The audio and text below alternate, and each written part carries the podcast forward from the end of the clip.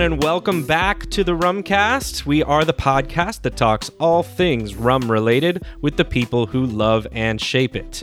We're incredibly excited today to be sharing with you our feature interview with Mr. Larry Warren, the proprietor of St. Nicholas Abbey Rum in Barbados, and really getting in depth with some of the fascinating differences between his operation and the other Barbados distilleries that we've covered previously here. But before we get into that, my name is John Gulla, and I'm joined in hosting this here podcast, as always, by the one and only Mr. Will Hookinga. Will, how's it going? I'm good, John. I understand we have an interesting question that came in that we're gonna jump into before we get to the interview with Larry, which I'm very excited to share with everyone. Yeah. St. Nicholas Abbey being one of those producers that it's kind of hard to get a feeling for it unless you go there, which we talk about as it's really more of a feature than a bug. But yeah, so I'm really excited to get into that later. But before we get into that, what's this listener question that came in? Well, we had this really interesting one. We had Alex Gould, a longtime listener. He reached out to us on Instagram, and he's about to partake on a milestone of some importance, Will. Okay. He's getting married in October. All right. Well, congrats, Alex. Yeah, congrats, and also, Alex. Excellent choice of October for getting married. My and my wife's anniversary is actually October 20th, which I believe is just about the perfect time of year as far as weather is concerned in most parts of the country. So kudos, congratulations, Alex. And, still hot down here, but that's yeah, it's true, all year round for us. I'm talking about the normal parts of the United States. John. Oh, gotcha. Not the outliers like way down exactly. Here in South Florida. Exactly. Anyway, so Alex wants to do a cool idea. He wants to do a rum sipping bar specifically at his wedding. I love this idea. And his guests, yeah, and he's interested to get our opinion on what the bar might have at it that would appease and impress, some of the rum enthusiasts maybe that'll have like himself, but really also people who are less familiar with sipping rums or even some outright novices that might be there. So kind of a diverse crowd. Some people are going to be into rum, but I would presume that the majority of people are just going to be everyday social drinker types. Yeah. There's probably some people who are adventurous. You're at a wedding, it's fun. You want to get into it and maybe try some stuff for the first time, even if you're not really someone who drinks spirits neat all that much. Right, exactly. So this isn't a rum fest, right? Right. Where you're going to be looking for those type of things. But at the same time, I do think as a rum fan himself, we have to figure out some things that we think might work for him and for everybody else. There was a couple other stipulations he mentioned, so I want to make sure to get those. He mentions it should be roughly 6 bottles. Give or take 1 or 2 max. So we're looking between 4 and 8 bottles here that we would think would make this successful. And it's also worth noting, he said he's going to have a separate bar for mixed drinks, including rum and other spirits. So there's going to be that already there. So we're not worried about cocktails or mixed drinks or things like that. We're really going for the rum sippers. And I don't think he's trying to blow people's minds like we were saying with anything, but get some good stuff. So with that in mind, what are going to be some of your thoughts for Alex? So I have a few guidelines that come to mind. First of all, I think the first thing, and this runs counter to kind of how I enjoy rum, but I would say a good maxim to follow would be avoiding cask strength or high ABV spirits, not only because you want this to be approachable, but also just because you also want to avoid drunk people barfing all over your wedding, right? So, and that's a good one. I hadn't thought of that. I'm not trying to cast aspersions on, the crowd that's going to be on this wedding. I don't know what kind of crowd it's going to be, but I just know when people are looking to celebrate, party, have a good time, some people are looking for the path of least resistance to becoming inebriated, right? And so if you've got a great, let's say you have like Foursquare 2009 there or something, a great cask strength rum, You might run into some people getting that and just, shooting it back. As I said, just trying to take that path of least resistance to getting absolutely hammered. In a social environment, right? So now you have to be like, yeah, I can do this. Exactly. No problem. So I'm trying to avoid some of those scenarios. I would stick to stuff that's 50% ABV or less probably here. Mm-hmm. And I also think you want to take kind of a diverse approach to the selection. So I think you want to pick countries that are sort of foundational rum producing countries, ones that you kind of send people to first. So obviously you're going to want a Jamaica, a Barbados, maybe something from Guyana, maybe something from Martinique. You know, I'm wanting to get a good mix, a good representation, and then also maybe throw in something fun that's quality and maybe unexpected, like St. Lucia or a blend or something like that. So the rums that are kind of in this wheelhouse that are coming to mind for me, I'm thinking the obvious Appleton recommendations, anything on the 8 to 15 scale. I'd probably do like the 12 or the 15 just because I feel like those have a little bit more mass appeal than the 8 does. Yeah. Maybe a Worthy Park Estate Reserve. I'm thinking about, you're going to want something from Mount Gay or Foursquare probably to represent Barbados for you. And, you know, unless you can get your hands on some St. Nicholas Abbey, we'll talk more about why you probably can't in time for your wedding later. But maybe something, an El Dorado 12 or 15 to represent the Guyana. Yeah. And like I was saying, something from St. Lucia would be cool. Maybe Chairman's Reserve Legacy. That's kind of one of my favorite go-tos for representing that island that isn't super high strength. Maybe a Barbancourt 8-year, maybe a blend that came to mind was Denizen's Merchant's Reserve, which I think is fun and affordable, lots of character. It I know it has some Martinique rum in it, but also that Jamaica component really kind of brings the flavor, but is approachable, I think. So those are kind of the first things that came to mind for me. What about you? I had a similar thought that you did in terms of the diversity of trying to get all the different kind of major rum pedigrees in there and establishing that wide base for people to see, wow, how diverse rum can be. Right. And I also fully agree with you that we're trying to stay away from anything that's going to melt your face off here or be an outlier, that the ABV should be really in that 50 or less. I'm thinking things like Foursquare ECS, but the red label ones, you know, the ones that are in that 46, 48, Détente, Indelible. I think those are fantastic representations, and the cask finishes there might be interesting for some people that may not have thought of that before. With Jamaica, I think your Appleton one is the right way to go. I think a Worthy Park Single Estate would also really be cool. I also want to include a couple, though, that I think we don't want to overlook for this crowd. So a couple that I'm thinking of are something like Brugal 1888. Okay. Now, I know there's some people out there who think there might be a little bit of added sugar, and there may be. It's really unclear, but I can tell you it isn't much. It's still a fairly dry rum, but getting that Dominican kind of Spanish influence there, it's what a lot of people's conception of rum is to begin with, and so not breaking that conception completely to start with might be a good thing to do. And then, like you said, some other things, you know, Guyana or Admiral Rodney St. Lucia. That's a good one, yeah. That would be it's the 40 or 43% ABV range there, and a really, nice bottle. I think people really enjoy it. It's a really well-refined rum. And hey, how about maybe something like a Privateer?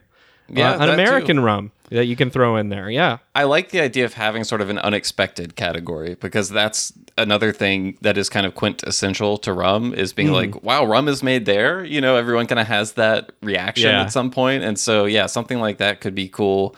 Or even, going all the way to Fiji or something like that might be nice. Something outside the Caribbean to really open people's eyes up to what's out there. Yeah. And that's a good note on the sort of, light bodied column still style rum. A few others that would fit in there where you slotted in the Brugal would be Panama. So something from Grander. I know that's a very approachable rum for a lot of newer people to the category, or Don Q as well.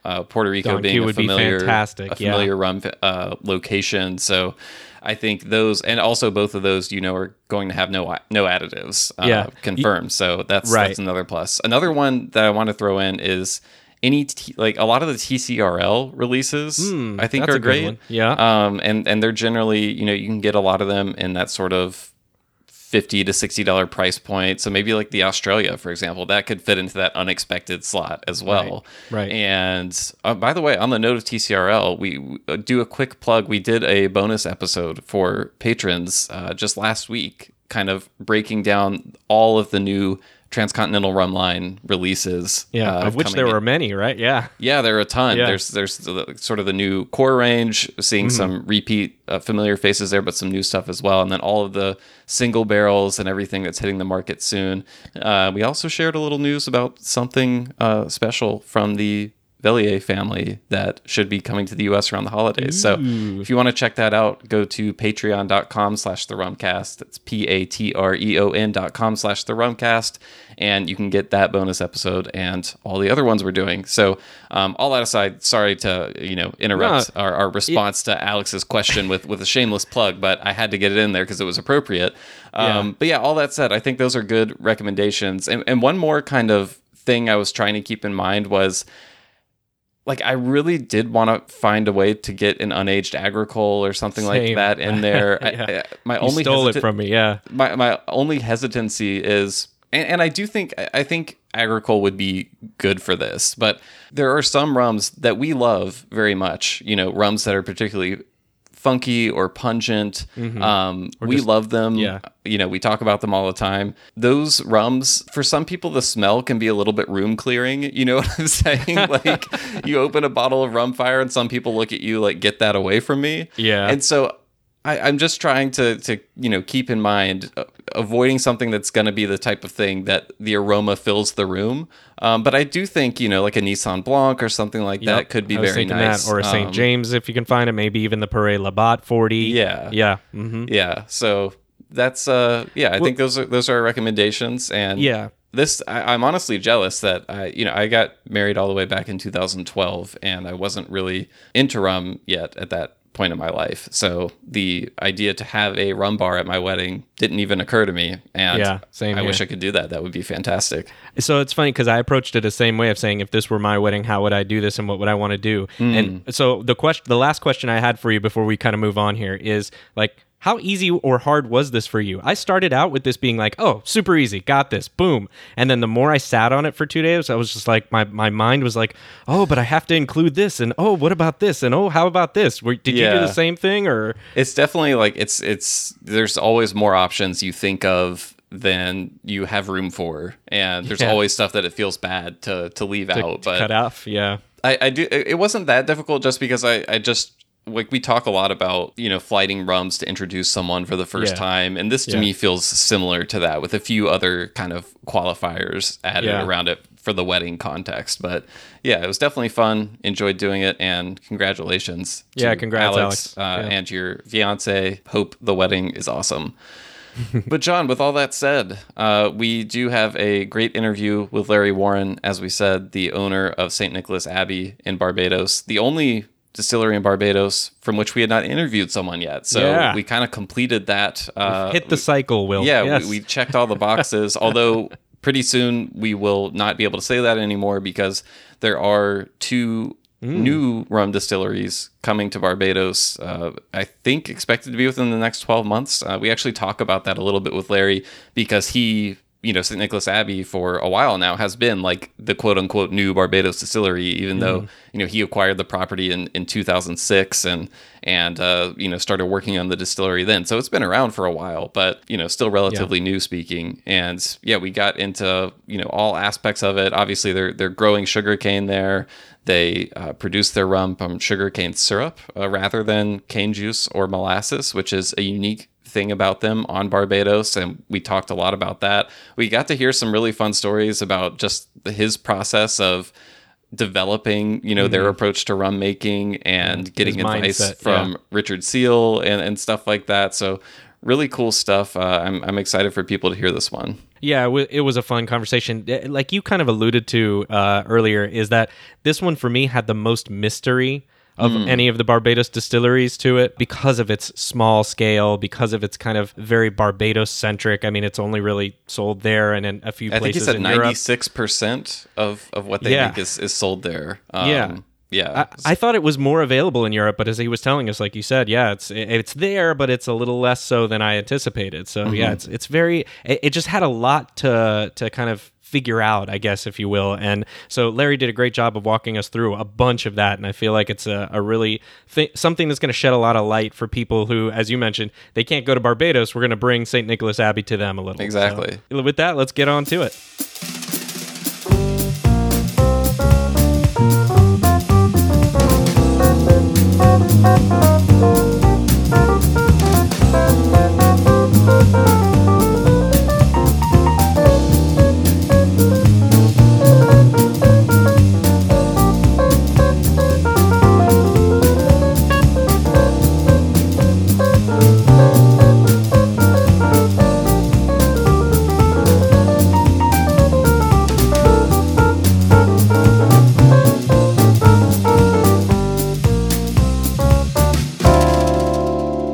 We are here with Larry Warren, the owner of St. Nicholas Abbey in Barbados.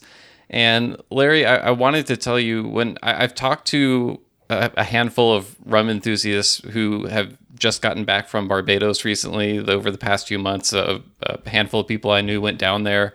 And when I asked them how it was, it's almost unanimous that they not only mention St. Nicholas Abbey, but a lot of times they start with talking about that as one of the first highlights of the trip.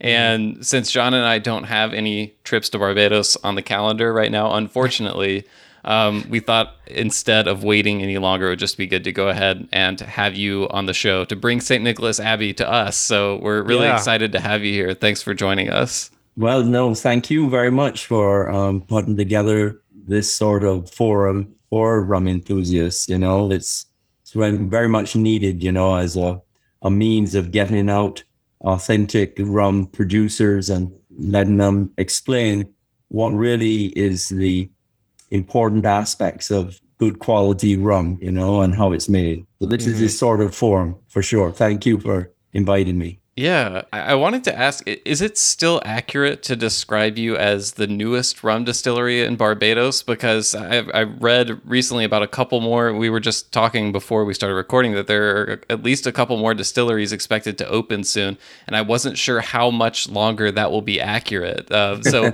you know, I wanted to ask, how does it feel to no longer be the newest kid on the block now? It's almost like you're a veteran at this point. Yeah, that's true. It's true. And you know what's the fun thing about being the smallest distillery? I always say that we make as much alcohol as the other distillers still in one day. You know?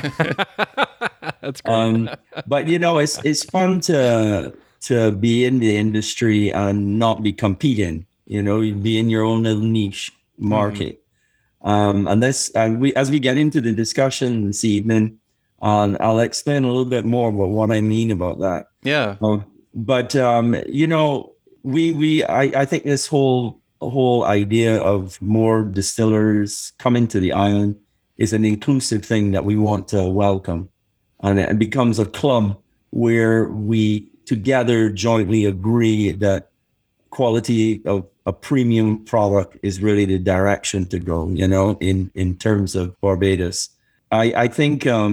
unfortunately, you know, the environmental concerns that exist now with distilleries is still a while before the Wills distillery gets going.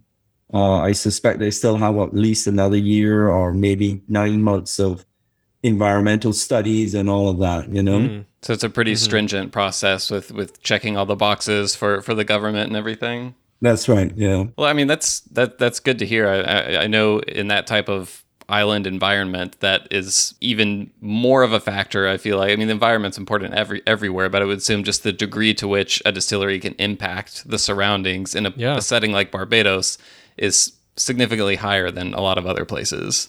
Yeah, and because we haven't had a lot of distilleries come through, you know, we had the old distillers that were here for 40, 50 years and 100 years. You know, along came St. Nicholas Abbey, and no distillery had been set up in the island for 40 years, 50 years. Mm. And prior to Foursquare, it would have been hundreds of years. Yeah, I was going to say they must have been the last one before you. Yeah, so they're becoming more and more stringent in how they approach distilleries. But, you know, I'm happy, I'm very happy with the idea of working with people now, because there's a lot more direction now towards using sugarcane syrup in distilling. You know, even Foursquare, 5 years ago when I was talking about it with them, they were very skeptical, and then they have embraced it now a lot more. That's very interesting. Yeah, we want to talk a little bit about using syrup later, because I know it's certainly not as common. I know of one producer here in the U.S. who's doing it, and maybe a few in Latin America, but it's certainly not seen quite as much as molasses or cane juice. But before we get into all that, I do want to back up a little bit to 2006 when you acquired the Abbey. I believe I read that your background was in architecture before that. So it seems like a suitable place. I know it has unique architecture and stuff, but I really just wanted to hear, what was it that drew you not only to purchase St. Nicholas Abbey, but also want to restore it as a working farm and start the distillery and everything else? Because it's not like, my understanding is there wasn't a distillery you were acquiring at the time. You were going to have to build the distillery. Yes, correct. Well, of course, all plantations in the West Indies would have made rum, in various quantities. Mount Gay has been able to document it very clearly, But it's clear that all plantations would have made rum. So you have that heritage right there on provenance. But the reason I really went into rum producing is just through St. Nicholas Abbey. It is really an iconic. It used to be years ago called, the seventh wonder of Barbados. It was just such a wonderful Jacobean mansion. It's sitting in 400 acres. It has everything going for it. It's in the highland part of Barbados. The electricity that comes to the plantation only comes to the plantation, goes nowhere else. Wow. And the actual plantation yard sits in the center of the 400 acres, so it's not like off to one side. When I first realized that it was going to eventually change hands, because it had been within the Cave family for about 150 years, it was way beyond my price range. But just as things were happening over an 18-month period, no one was interested in it. Wow. It's just amazing. And this was surprising. And this was prior to the 2008 collapse, Okay, everybody was spending money like crazy, Right. But nothing ever happened. And when they eventually decided to bring it to a price that was more reasonable, then our family definitely saw it as an opportunity. As a young architect, I worked for Marriott Hotels, and they had Sam Lord's Castle. And I saw what the commercialization of a heritage home what can happen to it. Right. Over a period of 10, 15 years, it was slowly degraded to the point that it had lost all of its authenticity, St. Nicholas was something that I was very worried about. So once we agreed that we were going to buy it, we then had to find some way of sustaining it. Because if not, along would come something happened to me or my family, and then it would just become another condominium golf course, Right. So we took a decision to build a business model that was revolving around sugar, and rum is part of that history. And what we do is we have an ethos where we combine manufacturing in all respects, whether it's sugar, rum, or whatever, with tourism, because then that gives a much more meaningful experience to the visitor. And this is something that we really embrace right through up until today. It's 15 years now, and we really see this hands-on experience for the visitor as being a very important ingredient in combining tourism with manufacturing and rum production. Yeah, it's interesting. So you're kind of saying like, hey, you're not just going to purchase this place just because it's there and not have it do anything, right? You're saying if we're going to do this and we're going to save it, that what is the operational plan kind of behind that to keep it going and keep it in good shape? It's That's a fascinating idea. Yeah. A lot of times you just buy property to buy property, but you have the vision to say it's not just about the property, it's about its function. Yeah, because then it becomes a living entity that continues on forever. Yeah. You know, you set the foundations here in the various aspects of the revenue that comes in. And then that becomes something that other generations can build on. And I think that's important. It's pretty astonishing to think about. To me, it sounds like such a daunting proposition to acquire this property. And then it's almost, from my perspective, like you're starting three businesses. It's like you're starting a tourism business, you're starting agriculture by, you know, investing in all the sugarcane, and then you're starting a distillery on top of that. Yes. And, you know, I talk to people who start distilleries all the time, and that sounds like enough of a responsibility a lot of the time. So the fact that you're here 15 years later and doing well is really impressive. Well, that's a very interesting comment and very accurate, because I realized early on, you know, like 3 o'clock in the morning when I woke up and realized what I'd done, that if I was going to be successful, I needed to not look too far down the road, because if I did look too far down the road, it would all fall apart, you know. So I just looked at what the next logical step would be. So, you know, we restored it. We spent too much money, because as architects do, especially for their own. But I'm grateful we spent that money, because we did it right the first time. And then, of course, we had to, as you mentioned, John, that you need now to have a business model that would sustain it. And one thing I've learned with the rum production and building brands, it's an extremely slow burn. It's nothing you can rush. And, you know, we have come into this new. It's not like Richard or Mount Gay have a history in rum production or spirits. No, so we have to build this very slowly.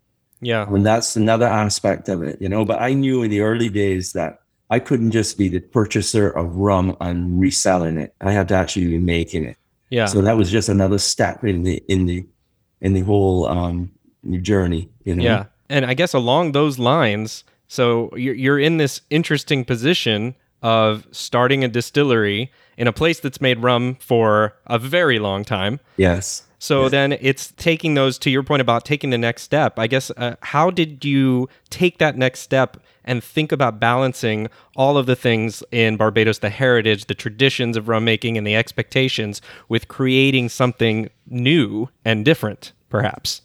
Yeah, well, it's as I said, it's a journey that happens progressively as you're getting into it. You know, you realize certain aspects of what is the next step to take. Mm-hmm. I think I, in the beginning, understood that if we are going to be successful, we must, and this is something I'll stress later on, we must be very true to our word, what we're doing and how we're telling the story. And because our rum is more than just rum in a bottle. It's also about the experience here at St. Nicholas and having the history of it. And knowing that we are committed to maintaining this legacy and building it. And it's amazing how people jump on board with that, you know, and they get involved in it as part of their purchases and so on. But, you know, the distillery was never intended to be a big distillery. And we also have tried to make it as hands-on as possible. So we have a minimum amount of mechanization in our bottling, in our production. And this is all part of this story that we tell. And visitors come and they see us with, you know, 200 bottles on this big table. And we're bottling them, packaging them, wrapping them individually and ingredient. On the rum side of things, I know you've had a relationship with Foursquare Distillery from the beginning. Many of your products to date were distilled there while you ramped up production of your own rum, which we're going to talk about in a bit. But it's also my understanding from reading that Richard Seale assisted you in kind of developing your rums and production processes. So I wanted to know, how did that relationship with Richard come about, and how has he kind of influenced the development of the distillery? Well, I think the one thing you must say about Richard Seale, and this is absolutely fundamental in his whole psyche and being in rum, he has a tremendous passion for making rum, good rum. And, sure. You know, he doesn't make any qualms about saying that rums that have sugar in it or this or that are inferior, you know? Yeah. Yeah, he lets his voice be heard, right? Yeah, yeah, yeah. I remember. I wasn't there, but I remember he used to go around to one of. I won't say which rum fest it was, with a density meter in his hand, right? And he'd be testing the rums and said, "Oh, this has sugar," and I think they disinvited him to the next one. Not on the list. No, but Richard, through a family member that worked with him, I needed a rum to sell. Yeah. In those early days, I knew nothing about rum other than drinking it growing up. And Richard, you know, he had a 1998 rum, which was, you know, just about 7 years old then, 7, 8 year old. And he had shown it to me. And honestly, I never really thought it was great. You know, it was a bit woody for me because I was more accustomed to drinking sweeter rums. Uh-huh. But then I started to realize that this is only the first steps in the maturation and the growth of the flavor profile of the rum. So once I had made the decision to go into the distillery, it was only natural that I would go to Richard and ask him for, you know, his advice. And he gave me good advice. He didn't get too detailed with his advice. Mm-hmm.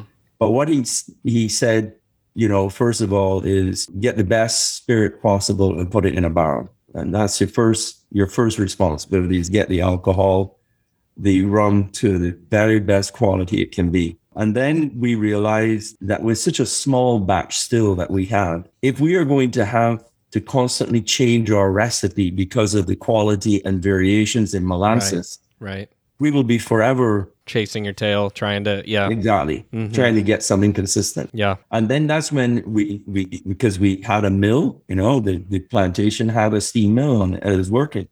Well, we refurbished it. So it was a matter of then agreeing how we were going to go about it. And syrup was the natural. We started initially with sugarcane juice, but it is very volatile and you have to get everything just right. Right.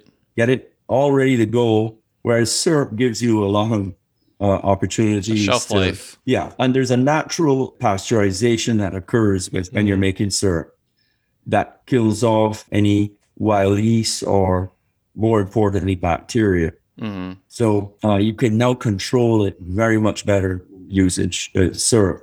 So the notion of not using molasses and converting to syrup was done really because we were just so small, you know. But it was a right decision because then that allowed us to integrate everything with the tourism aspect of it.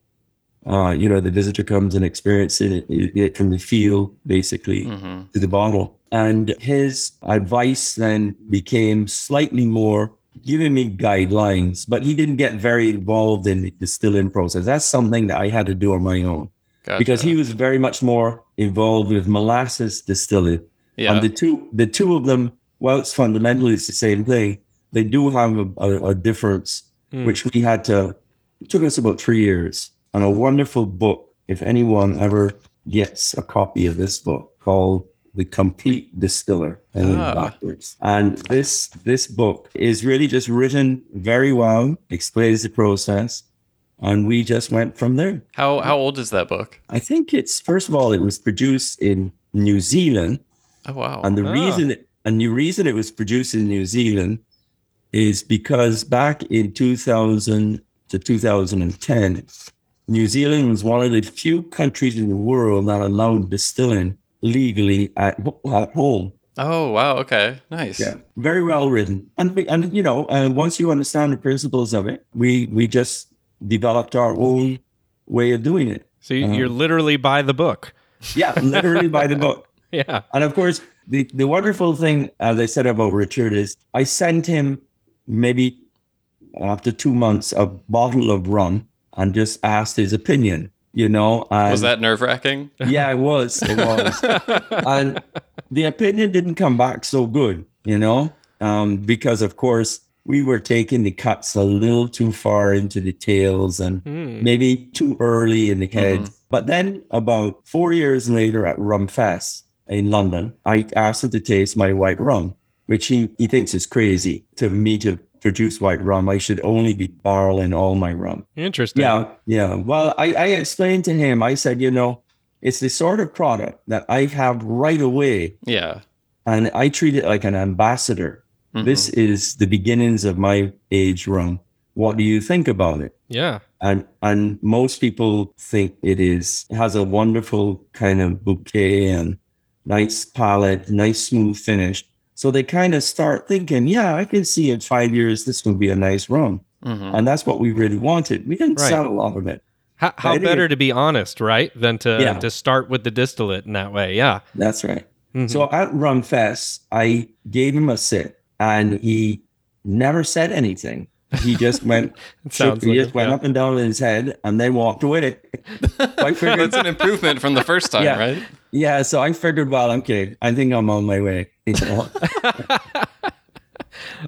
But before we get too far into the rums and all of the ways that you're making it there and the sugarcane syrup, because I want to hear more about that, but just to clear it up a little bit for people. So when we look up online and we see what St. Nicholas Abbey's rums are available, you see now, as you mentioned, you have your white unaged rums, and those are both in 40 ABV and 60 ABV, so a higher strength version. And then you have now your 5-year aged versions as well, which is all distilled from you all, right? And those are also 40% and 60%. And then there's also a 15-year rum. And if you really look around and you start to see all of these other things, an 8-year, a 12-year, an 18, a 20, a 22, and even a 23. So I think you mentioned already, those are Foursquare sourced molasses rums, right? Those That's ones, right. Yeah. So the rums that are yours now that are on the market are the whites, and the 5 years. And the 8. Oh. Yeah, the 8 is really my absolute favorite. I can honestly tell you, it is really showcased that I am going to one day create a rum as good as Richard's 23-year-old rum. So right now I have about 400 barrels of rum between, yesterday and 12 years old. Mm-hmm. Will be 12 years old in January of next year. So any rums that you would see that might be 15 or 18 or 20, 22, 23, they're Richard's rums. Okay. Now, sometimes you might see a 15 because some of the retailers would have invested in that rum and it may not have sold because of its price point overseas. Right. And so they might still have it as 15. So right now we only have about 6 or 7 barrels of 23-year-old rum left, and maybe about twice as much of that of what is going to be 18. Yeah, it's going to be 20-year-old rum. Mm-hmm. Yeah, because we keep the label. We don't move the label every year. We group it.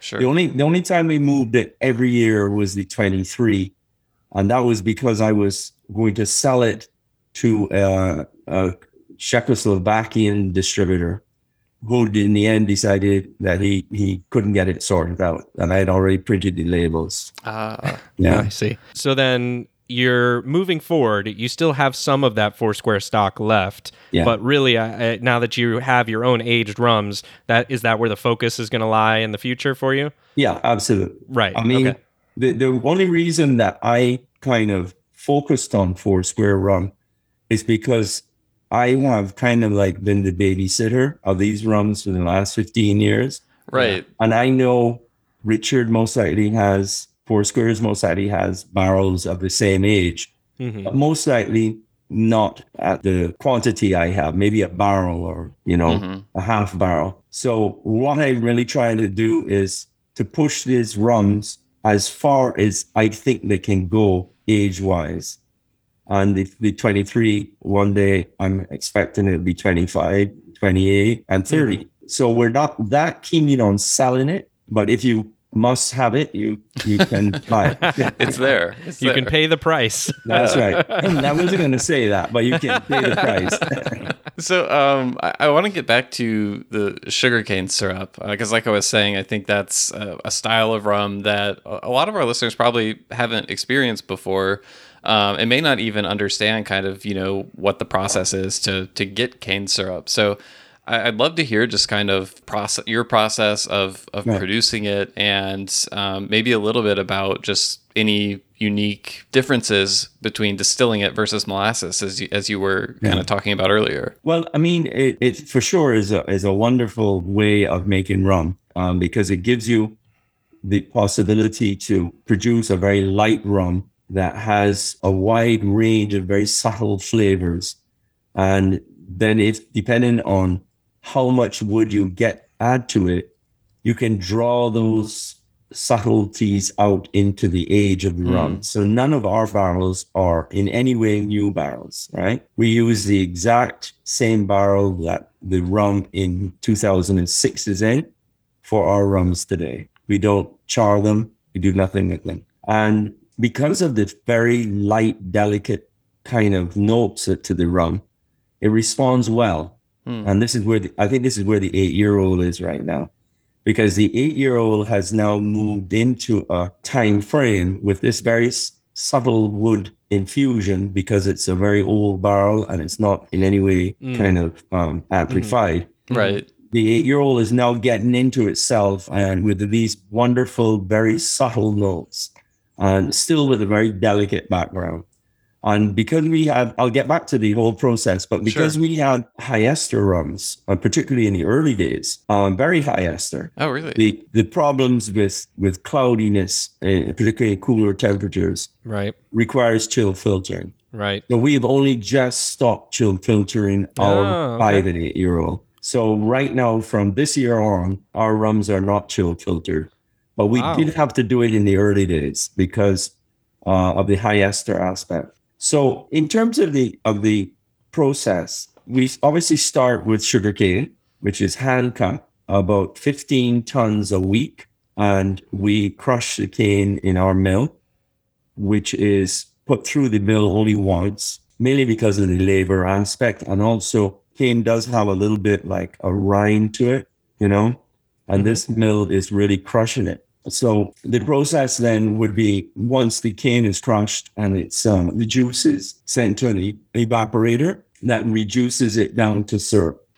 So the evaporation process is really reducing the juice by to a third, removing 2/3 of the water. And so is this done by heating it? Correct. By steam. Okay, so steam heated, but in a vacuum. So it's boiling about 60 degrees Celsius or less. That is then transferred to a big stainless steel tank where we store it for anywhere up to about 3 years.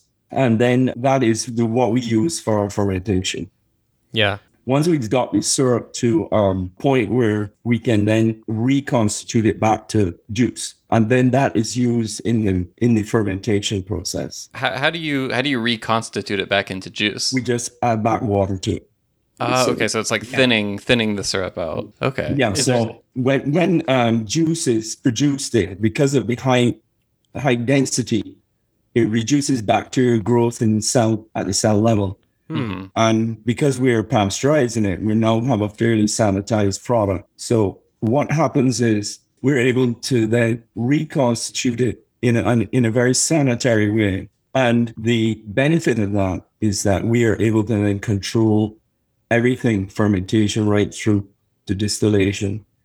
And that's where the strength of a small distillery comes in, because we can intimately control these processes to a level that a big distillery can't do. For instance, our sanitation of our fermentation would be far beyond a lot of the big distilleries, because some of them are using wood, and that's fine. I mean, that's fine. But what we're trying to do is to have that light, delicate rum that really has its unique flavors from the yeast for fermentation. I wanted to circle back. You mentioned just a few minutes ago that you were doing high ester rum production. several years back. Are you still doing high ester production, or how has that evolved? That's a very good question again too, because what I meant by that is, in the process of the first 3 years, we had to decide on how much cuts we were going to take into the tails of, mm-hmm. of the rum. And the rum that we produced in those days, we were taking much deeper cuts in the tails. Yeah. So we were getting on higher esters in the rum. Gotcha. Then we have scaled back as we grew and understood what we were doing, so that the 8-year-old rum and the 5s now represent that lovely balance between the esters and the flavor profile that you get. Some of the 12-year-old rum, from my perspective, I'm being very, very honest. And this is your rum that's 12 years old, but that hasn't been released yet, right? That's right. Okay. Yeah, we have one barrel which we found that was... What happened is during the initial processes, we were the initial distillation, we would almost be distilling, aging, and taking the rum out after 4 years, 5 years. So we missed one barrel, and we found that barrel end of last year. That's a nice surprise. Mm-hmm. Yeah, so we bottled it, and it's really one distributor said it's a UFO because, you know, the range in higher alcohols was like 6 times what a 5-year-old would be now. So that's what I meant about the high ester rum.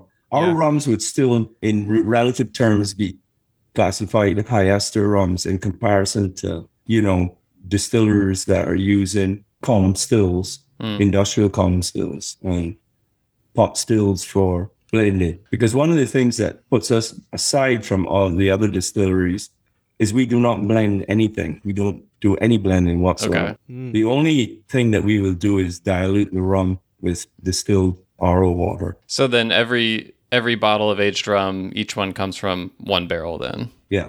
And you'll get different, very slightly different flavors. Yeah, yeah. And that's the beauty of it, you know, depending on the wood. To quickly go through, we talked about how you get the syrup. So how long is your typical fermentation? And then I don't think we've covered just sort of, you know, what your still setup looks like there. So I'd love to quickly hear about that before we continue. So the still is Arnold Holstein, a German still. Mm-hmm. And it produces effectively from one batch, it produces one barrel of rum at 65%, you know.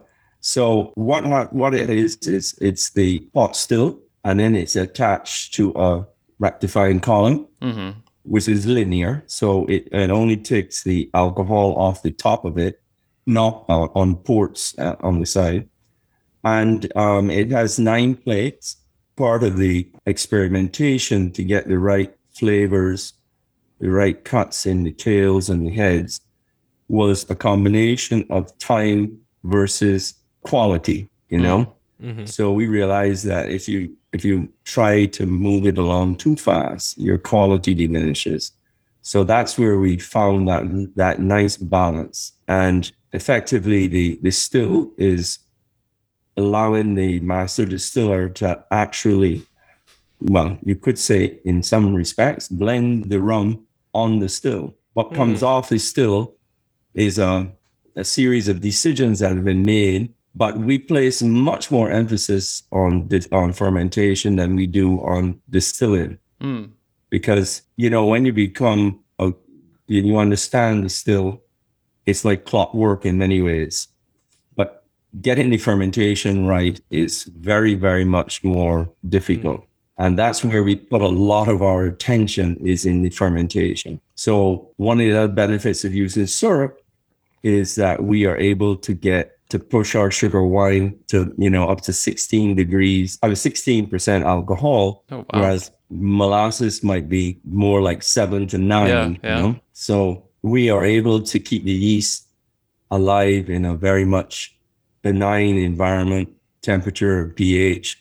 And those are the things that we really spent a lot of time on. Did you do a lot of experimentation with different yeasts, different amounts of time and things like that before you settled on something? Well, I'll have to tell you, Richard Lee had introduced us to a yeast. I think his strain comes from South Africa, and he was using it at the time. And we would naturally, you know, ask him for the yeast, and it worked out absolutely perfect because when he ran out of yeast one time, he had to get it sourced from somewhere else, and we realized right away that it was different.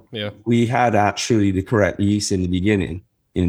It was really an important, that whole process of getting the fermentation right. It was the key to what our rums are today. We have endless notes going back on like books. Oh, really? Every fermentation we do and every distillation we do, we take notes, every single word. So what we can do is we can almost look back in time to see where we made that decision that has transformed the end product that we have today. I'm imagining like a big leather bound ledger type thing, like very impressive looking. No, nothing like that. It's more like a lab book. That sounds cool too. Does it have a nice cloth bookmark, velvety? Yeah, that's what it kind of looks like. Okay. Right? Well, yeah, that looks very scientific, very orderly. It does. Very cool. So, Larry, you mentioned a couple of ways that St. Nicholas Abbey is different in its rum making already than a lot of the other Barbados distilleries, which is its sugarcane syrup and it's all single cask. But I think there's another way also that you're different. And now I'm not going to pretend to be an expert on the topography of Barbados, never having been there, but I understand that you all are located in the Highlands. Yes. And so that microclimate I expect would be somewhat different than some of the other distilleries. And I just wanted to see if you could speak a little bit to how much of a role that plays. And, does aging there make it a different finished product and make it different from the other well-known Barbados rums? Yeah, well, I think Richard's rums that were aged here speak for themselves because, for one thing, we aged the rum at a very low alcohol strength. So he might have been aging his rums at... So you're going in the barrel? Mm-hmm. Yeah. So we were aging them at 43. Wow. Okay. Yeah. And the reason for that is in the early days, unknown to us, we just made that decision. That whole theme, of taking the rum from the barrel and doing nothing to it.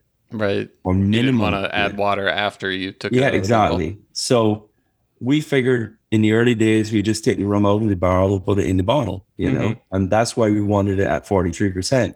But it has proven now to be really, really advantageous because with a higher amount of water content and lower alcohol strength in the barrel, the alcohol is a solvent, is leaching the wood at a very much lower rate than it would at a high alcohol strength. Mm-hmm. So this is why I think his 23-year-old rum is still very palatable and really, really nice. Because remember, we're doing nothing to it. It's the barrel giving us what it is. It's not like recently I tasted some blended rums. And they're just so amazing how smooth and tame they are, And then you almost like it's been like not manufactured, but it's been designed, I think is the word I should use. Mm-hmm. Whereas the aging process is doing it on its own and you're reaping the benefits of it, But the Highland position is good because we would have an average of maybe 2 to 3 degrees cooler than St. Philip or even here in St. Lucie. Mm-hmm. Recently, I had one of the other distillers mention that they were having a loss of about 10 or 11%. Well, our loss here is almost exactly 6%. So that's a big difference. It's much lower. That's huge. Yeah. Yeah, much lower. And of course, in Scotland, it's going to be like 2%. Right. Yeah. It makes a big difference because, it's not just temperature, it's your humidity. Mm-hmm. And that's all part of the Highland location here. I mean, most days in December and October, we can get fog here. Oh, really? The whole plantation is covered in fog. Adds a kind of cinematic quality to it. Yeah. It's just really high and low-lying clouds coming through. Yeah. From what I'm hearing from your description of the aging process, it sounds like you're taking a lot of steps to really you it sounds like you don't want the wood to overly influence the spirit. And I wanted to circle back. I think you mentioned that you're using all the same type of casks. You mentioned one earlier that had been used quite a bit. Are you reusing most of your casks? And what are they when a new cask gets to you? And I don't mean new wood, just a one that hasn't been used by you yet. What kind of barrels are those? Well, we would have started off with barrels from Tennessee and bourbon barrels. And right down the road from me. Yeah, right. Okay. And some of our barrels are still stamped at the back Jack Daniels. Mm. We no longer actually buy barrels, because our turnover is equal to our production, and then you have to factor in loss.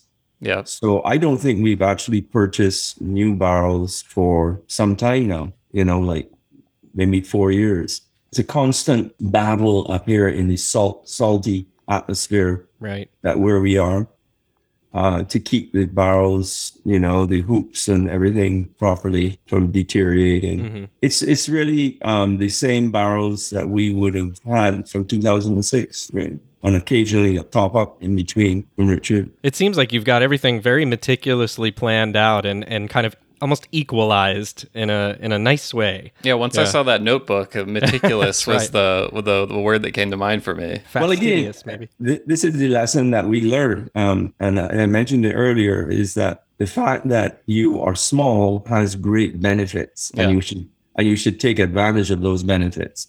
So when you do a rum experience with me, I try to explain to everyone that the consumer is extremely important to us, and we cannot let the consumer down. It's like when I was a boy growing up and I had a toy or something and it was made so wonderful. I can remember years later when I had, saw the toy again, it was no longer made of metal, but it was plastic. And you get that sense of, oh my Lord, Those are the toys that I grew up with, plastic ones. Yeah. Well, but, the manufacturer is taking the lucrative route, right? Right. So what we say is we're not selling more rum than we can manufacture the way we manufacture. Because if we go away from that, then we're just jumping into the competitive nature of more. Mm-hmm, whereas here we're just trying to do it, hand bottle everything, crush our canes with the amount of cane that we can handle, ferment it, distill it, barrel it, and bottle it and package it. You know. That's the reason why I haven't been able to get my hands on a bottle yet, Larry. Well, I'll have to come to Barbados. Yes. So the United States is really difficult because, there's so many regulations related to the legacy of prohibition. You have a different distributor for every state. Mm-hmm. Yeah. And then the problem is, again, we're such a small producer. Right. So it's very difficult to do it. We right now have our major export market is London and France. We have a distributor in France now who is actually exceeding the London export. Oh, but we're only still talking about 96% of our rum still being sold here at the plantation. Wow. So it's a small percentage, really. Yeah. You mentioned a little bit of the history of St. Nicholas Abbey when we started the conversation, and I've been wanting to get back to it because I did read through some of your website, and there's a page that talks about the history of the distillery there. I'm sure you're familiar with it and some of the previous owners. And the first sentence of that page reads, St. Nicholas Abbey's 350-year history is filled with colorful tales of murder, love, and intrigue. Yes. Yeah. That was not the first line I expected to read about an abbey. It took me by surprise there. So in the early days, the two partners were like real estate agents out of Spikestown. And one of them, Beringer, his wife, Margaret, was really beautiful woman. And we think that St. Nicholas was built the way it was built just because of her disposition, that she wanted a beautiful home. Mm-hmm. But while Beringer was in England, getting the plans and doing everything, she picked up with the partner, and then the two of them conspired to poison him and took the plantation and his wife. It sounds like a novel for sure. But I just wanted to, kind of ask you, how much of that history have you really kind of delved into, and how much of that tradition have you incorporated into the Abbey still today? Well, yeah, it comes back to what we stamp on every one of our bottles, quality and tradition, and that there really says what we do. I think, you take the history of St. Nicholas, you take the desire to see it preserved, and you add the sustainability of rum with the legacy of the history of rum in Barbados and St. Nicholas, because after all, it would have made rum. And you put that together in a way that give confidence to the consumer that this is not a gimmick, Mm-hmm. And where that comes back to? It comes back to a visitor who may have come here in 2008, and then he returns in 2022. And he says, you're doing it the same way that you did it back in 2008, You haven't cut corners, you haven't changed it, you haven't started blending, so you can now start adding alcohol and creating different flavors. Yeah. And we don't experiment with our wood at all. We like the idea that we have a ground base of good, American white oak, very mature barrels. Yeah. And we prefer to try and make sure that the rum that goes in it is the best quality possible from our perspective. So you're not experimenting with a bunch of, used wine casks and things like that over at St. Nicholas Abbey? Yeah, no. And we do that again because my perception of that is it has been successful for Foursquare and now Mount Gay is getting involved in it. But my perception from our perspective is that is right for us. Yeah. Being such a small, intimate distillery. Right. That is the key to someone saying, they're now trying to get a little bit more market share and do this. And so I see it as a negative. I'm sure if Richard or Raquel is listening here, they would be laughing. But remember, their volumes are so much larger. The scale of their operation, exactly. Yeah. They have to do that to sustain a quality product. How much do you know about rum production historically at St. Nicholas Abbey? Do you have much information on things like how much rum was made there, what it was like, production methods, anything like that? Yeah, well, I think, one of the things that I have fallen down on over the past few years is there's such a huge amount of information on St. Nicholas. I mean, more so than nearly any plantation in the island, that there is still a lot to be discovered. We have a national archive that fortunately was moved out of Bridgetown in the very early days. So when the fires of the city did not destroy a lot of the records, which is unusual because a lot of the records were kept in the cities. Mm-hmm. So it was moved out. And I'm just hoping for the day when they digitize it. And now you can go and just search at Nicholas Abbey and it will search millions of records. But what we do know is there was a record of, and I'm not sure, I doubt they would have been talking about liters.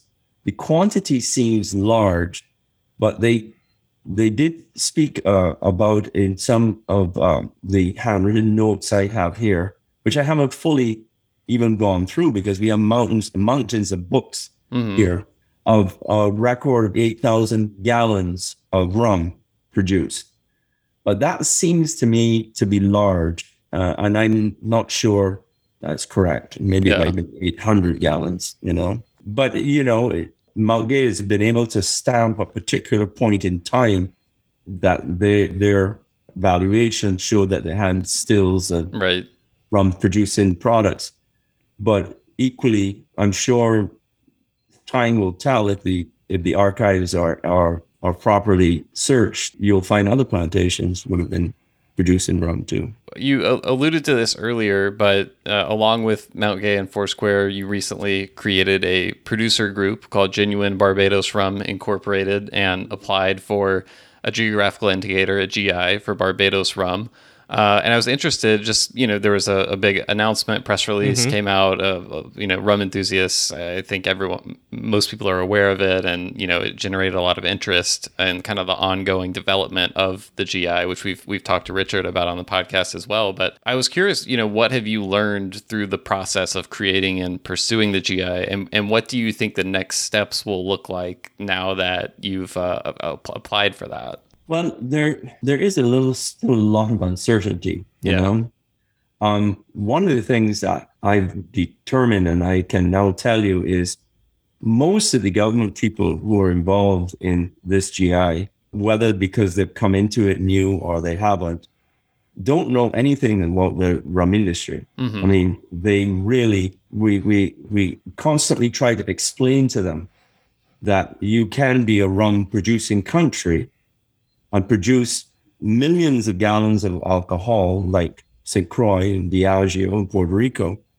Or you can be, you know, the home of Rum Barbados and not produce millions of gallons, but produce top quality premium rum, you know?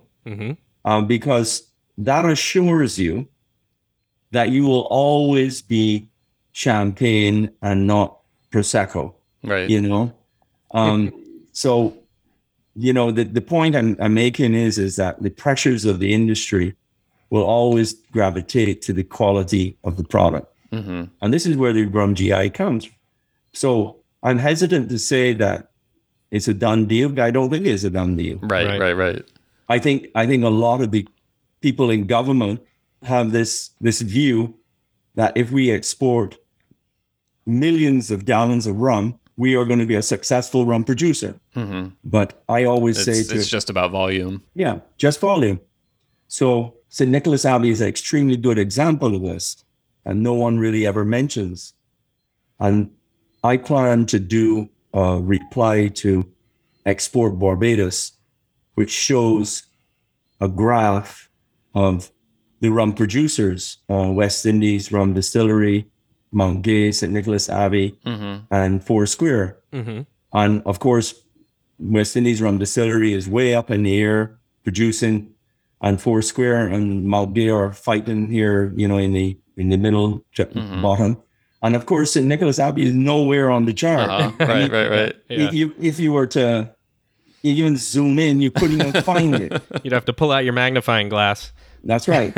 But if you were now to do another chart, and that chart was to say, what is the most expensive rum produced and exported in Barbados? So Nicholas Abbey would be at the top of the list. And that's all because we are trying to promote quality, not quantity. So what the government people who are going to be making these decisions about the GI, moving it to the next level, getting it, you know, approved, and what they understand is that this is an instrument for uplifting Barbados rum and making it a quality product, not to just be pushing out bulk rum, you know. How then do like would a next step be for the government to have a conversation with you about this, like, or do they just take the proposal and kind of look at it and say yes or no, or is there kind of an ongoing time to make your case for it? Well, it's like any patent that you're going to Richard is very much more involved in it, but it's been submitted, and now it has to go through the process of, you know, checking it, if the claims are authentic and whether it, you know, it can be approved. And then, of course, that's just the beginning. Yeah. Then you have to take it to the European and to external sources to get them to validate it. Exactly. And this is the point that we made. There's no sense taking rubbish to the European Union. And when they look at it, you know, you have everything in it in the kitchen sink, you know, every possible. It has to be reasonable and sensible, you know. Yeah. So where we are right now is we've submitted it to the patent office, if you want to call it, and we're waiting for it to make its way through the process. But this recent ad in the newspaper from Explore Barbados shows that they have not got a clue what they're talking about. Absolutely do not understand it. I saw the article, and it did seem to be kind of a bit of forceful pushback on the application. Yeah, and we must stress this here. We want it to be inclusive. I've just said earlier on that we welcome more distilleries coming to the island, and they come into an environment where they see we are trying to do something the right way, and they're going to benefit from it. Because they're going to be adding value to what they're producing because they are working within this environment. Mm-hmm. But this notion that you could age the rum overseas, bottle it overseas, blend it overseas, and still have that stamp quality Barbados rum, when we are growing the sugarcane, grinding it, fermenting it, distilling it, aging it, and bottling it in Barbados. Mm-hmm. So how does that doesn't seem to me to, and Mount Gay is just invested. Listen, I have to say this here. Mount Gay is a superb example of a foreign company coming in, investing, and doing it the right way. Superb. Mm-hmm. That's what we need more of, you know? Yeah, we had an opportunity to talk with Jackie Brooms, who's in charge of agriculture over there, and Maggie Campbell as well, who's newer. Mm-hmm. But just hearing about all they're doing in terms of the agricultural investments and everything was super interesting. And like you said, good to see, because sometimes, you know, when a large outside company, you know, acquires a distillery, that doesn't always happen. Not just in Barbados, but like anywhere, you know, in the world of spirits, you just don't always see that. So it is encouraging. Yeah. Well, it's I think it's because also the owners of Mount Gay, they are a family, and they understand that the whole context of making decisions, having value in what you've purchased and trying to build on that value. So, you know, now Mount Gay, within the competitive environment, can claim they have a plantation, they have a sugar factory, they're producing their molasses, maybe not all of it, but they're bottling it here in Barbados, except for maybe a very small amount, less than 5%. I think it's of the small bottles they do in France. Right. You know, they do small sample bottles. And then you couple that with the legacy of Richard Seale and his family as, you know, merchants in Roebuck Street, and their growth of their blending their rum, to then taking the big step as a family, Barbadian family, and investing in Foursquare, and then making a superb rum, becoming a world renowned distiller. Why would these distillers not have a GI? Why? I mean, you know, this is such a great example of an industry that's very much home to Barbados. Well, I know everyone will be kind of watching to see what happens. It's going to be really interesting, as you said, with more distilleries coming into Barbados. Lots of other countries, we're starting to see more and more new rum distilleries pop up, but it's not always in a place that has a long rum-making heritage. So seeing that happen in a place like Barbados is really cool, and I know we'll certainly be keeping an eye out for what's coming down the pike from those new producers as well. But yeah, with all that said, thanks so much for taking the time to take us through. We do have one last tradition here on the Rumcast. It's a bonus round of questions that we call the rapid fire round. These are questions from the imagination of my co-host John. Normally I take a look at them before we get on. I haven't seen these yet, so this could go one of many directions. That's right. I can't vouch for them in advance, but if you're up for it, we will transition to that portion of the show now. I'll try. All right. Sounds good. So yeah, we're going to go through these as quickly as possible and try to get to as many as we can here within the time limit. Will be the timekeeper, and he'll let us know when we are done. Yeah, I've got 60 seconds on the clock, and go. Okay. We'll start out with neat or on the rocks. What's your preference? Neat. Okay. Column, pot, or blend? Well, I would have to say hybrid. Okay. Appropriate answer. That makes sense. Molasses or cane juice or cane syrup? Yeah, I think molasses, you know. Wow. Okay. Yeah. Because cane juice comes with a lot of inconsistencies that you really have to respect the French for what they do. Makes sense. I get that, and you've seen firsthand now that it's difficult, right? Yeah, it is. Aged or unaged?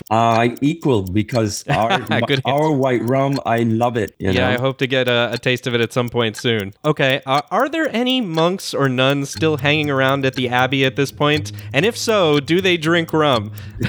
No, there's none, but I think Colonel Kidd is still here because he seems to be looking over my shoulder all the time. Ah, the ghost of Colonel Cave. Excellent. Yeah. All right. As an architect yourself, do you have a favorite building of all time? It can be anywhere in the world. Well, I guess the Louvre Museum in Paris. Yes. The Tuileries, which was now no longer existed, but it was across the front of the Champs-Élysées view. Yeah. We just learned about that on a trip we took recently in March. Yeah. Yeah. Okay. I have no idea if you know of the show or have ever heard of the show Downton Abbey, but if you have, which of your rums would you serve the characters of Downton Abbey? Well, I would have to say I would go with the 23-year-old.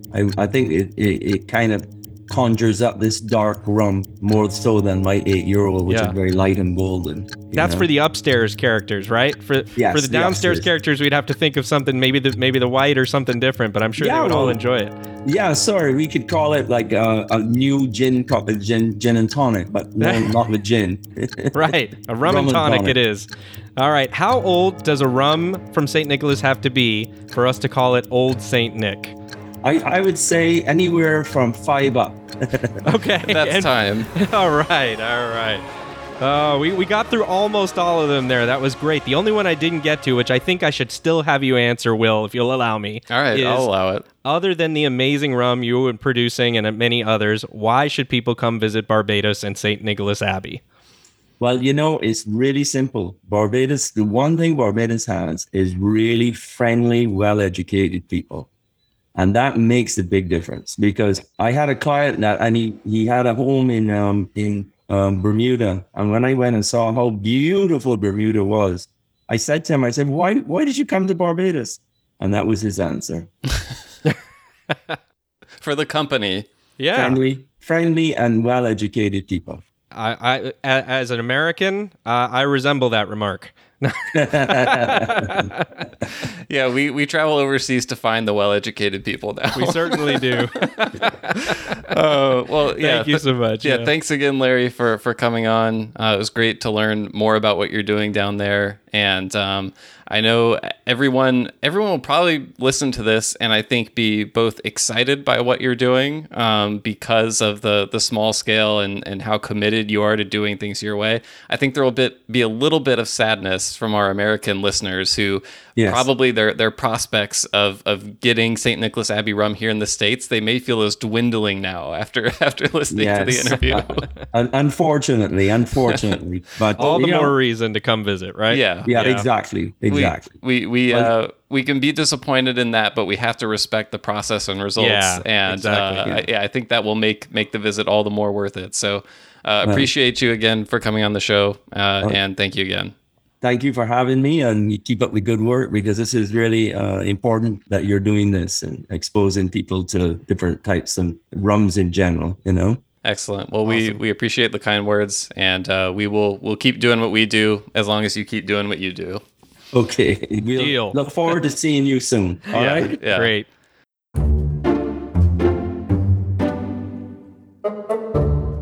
All right, everyone. Thanks again for listening to another episode of the Rumcast. If you want to learn more about St. Nicholas Abbey, we have included a link to their website in the show notes. There's lots of information about all kinds of details we didn't get into during the episode, so would encourage you to go and check that out. Lots of info there. If you have any questions for John or myself, we always love to hear from listeners, just as we answered Alex's question at the top of this show. So feel free to send us an email, host@rumcast.com. That's HOST at rumcast.com, or, as Alex did, you can reach us on social media. John, how can they find us on social media?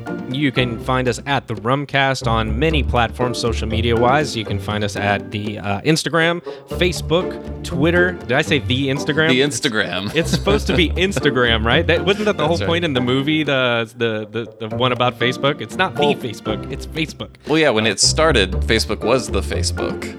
Right, that's what I'm saying. And yeah, I somehow regressed it to the Instagram right now. Right, yeah. So it's Instagram, Facebook, YouTube, not the YouTube, and Twitter. So you can find us on any one of those platforms at the Rumcast. Funny enough, maybe it should just be at Rumcast, Will. We talked a lot about that in the early days. Our website missed an opportunity. Our website is just rumcast.com. Yeah. So, you know. Well, we are the Rumcast after all, and I'm okay with saying that. The definite article is certainly a valuable one. So yeah, find us there. Hit us up. Let us know what you're interested in, whether or not we should call it the Rumcast or Rumcast, or if you have any other opinions on any of the rums we discussed here today, either during our intro or with St. Nicholas Abbey. Want to tell us how some of those you've had have tasted and your experience with them? We'd love to hear about it. So as always, thank you so much for listening. We appreciate it. Definitely look for us on Patreon. Will, anything else? Yeah, no, just as I said in the intro, we just released a bonus episode for our patrons all about the latest Transcontinental Rum Line releases. So if you are excited about those and want to learn more, go to patreon.com/therumcast, and all kinds of good stuff there. Bonus episodes. We do happy hours once a month for our patrons that are really, really fun. Really look forward to those. That's a highlight of the month, every month for me, for sure. So, oh yeah. Anyway, John, until next time, I'll talk to you. All right.